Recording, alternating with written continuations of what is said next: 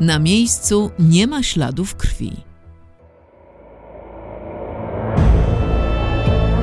Czy ktoś zabił prosty język? Kryminał PKO Banku Polskiego. Gdzie ta krew? Gdzie to ciało?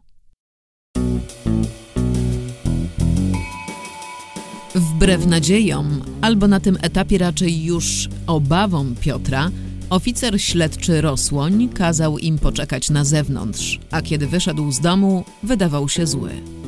Czy idiotę pan ze mnie robi? zapytał Piotra. Nie rozumiem. Mówił pan, że jest krew. No to gdzie jest ta krew? Proszę za mną. Weszli do środka. Piotr czuł, jak szybko bije mu serce. Ale rzeczywiście, ściany, blat i szafki w kuchni prostego były czyste. Rosłoń stał przez chwilę w milczeniu, ale po chwili, niczym odpalony granat, zaczął punktować bezlitośnie. Jacek Prosty nie przyszedł do pracy, bo mógł tak zdecydować, rzekł krótko. Stosunek zawodowy, szanowny panie, ale usiłował wtrącić Piotr, nie stanowi wielkiego przedmiotu zainteresowania policji, dokończył gniewnym tonem śledczy. Już nie wyglądał jak zandrowska odsłona Sherlocka Holmesa. Dwie godziny przesłuchań, rozmów zmęczyły tego człowieka. Teraz Piotr milczał. Nic z tego nie rozumiał, ale śledczy również nie chciał go słuchać. Minęło ledwie parę godzin. Śladów krwi nie było. Piotr milczał również dlatego, żeby przypadkiem nie inkryminować Agaty. Cokolwiek zrobiła, czuł się za nią odpowiedzialny jako szef. Rosłoń skonkludował z chmurnym wyrazem twarzy. Jak na razie tu nie ma śledztwa. Oderwaliście mnie z drugiego końca powiatu, powiedział. Gdybyście wiedzieli, co tam się dzieje. Nie podejmie pan sprawy? Musi być najpierw sprawa. Rosłoń odjechał, a oni zostali w domu prostego. Poczuł ogromny mętlik w głowie. Ostatnio, kiedy tu byli, słyszał hałas na ścieżce.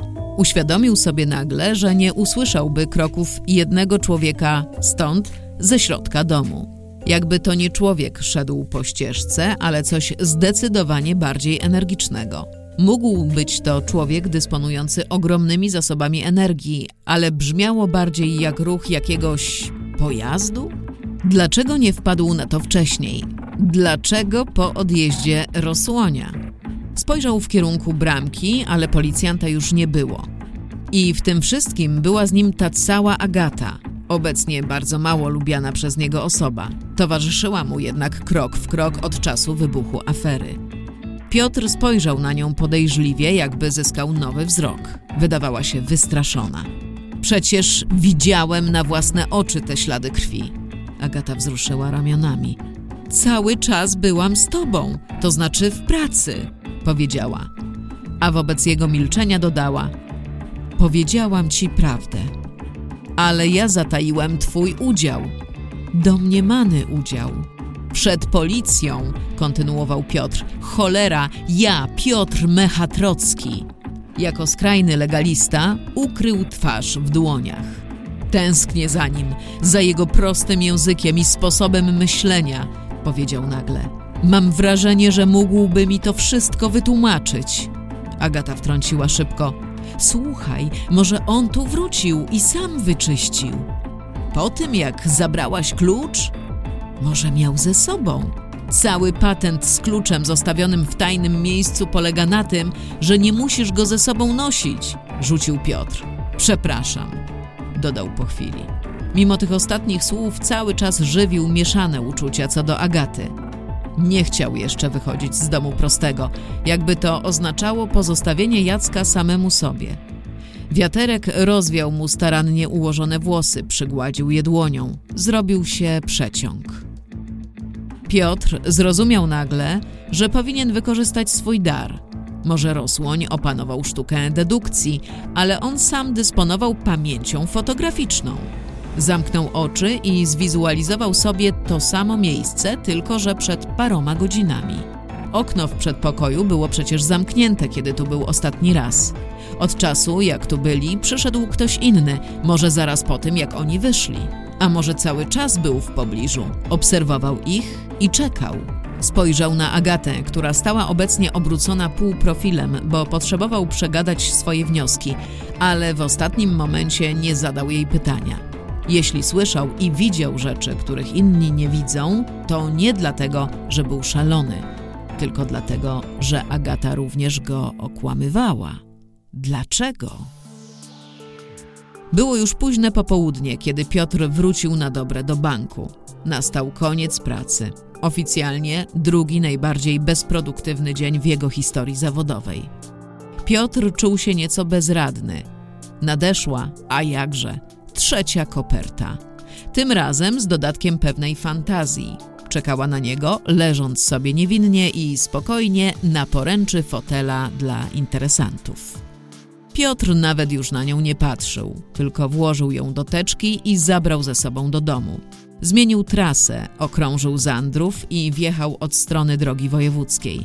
Nie wiedział, dlaczego tak zrobił, ale sfera prywatna wydawała mu się obecnie zagrożona. Jego niedawno wybudowany dom, energooszczędny, pasywny, wydawał mu się dzisiaj pusty. Żona udała się na wyjazd z trenerką fitnessu. Nie rozmawiali ostatnio. Czuł się samotny. Siedział dłuższą chwilę przy stole, niezdolny do podjęcia działań. Podgrzał sobie porcję jedzenia w mikrofalówce. Następnie długo wpatrywał się w hasła reklamowe i przede wszystkim zdjęcia na owych mrożonkach. Porównał z rzeczywistością. Nie było tak źle. Można powiedzieć, że tak z 70% kolorystyki zostało zachowane i w gotowym już do spożycia daniu. Proste hasła: zupa jarzynowa, warzywa na patelnię, rosół, Wywoływało to w nim interesujące skojarzenia, zakopane głęboko w przeszłości, ale jakże barwne. Piotruś, ty zawsze wszystko komplikujesz. Tak mówiła legendarna pani Jola, księgowa w jego pierwszej firmie. Czasami dodawała: Mów do mnie krótko i węzłowato, bo inaczej ja nic a nic z tego nie rozumiem. Nie mów do mnie, kochany, mając na uwadze powyższe. Mów dlatego, nie pisz do mnie w wiadomościach na chwilę obecną. Jest jakaś inna? Pisz teraz. I nigdy przenigdy nie pisz powziąłem wiedzę. Reasumując, Piotrusiu, tak, do rzeczy. Sam po latach i po wydarzeniach tego tygodnia dodałby jeszcze przysłówek prosto, jak Jacek. I kiedy tak siedział nad tymi mrożonkami, żując odmrożonego schabowego, co ważnego dla śledztwa odkryje Piotr. Czy ktoś zabił prosty język? Kryminał PKO Banku Polskiego.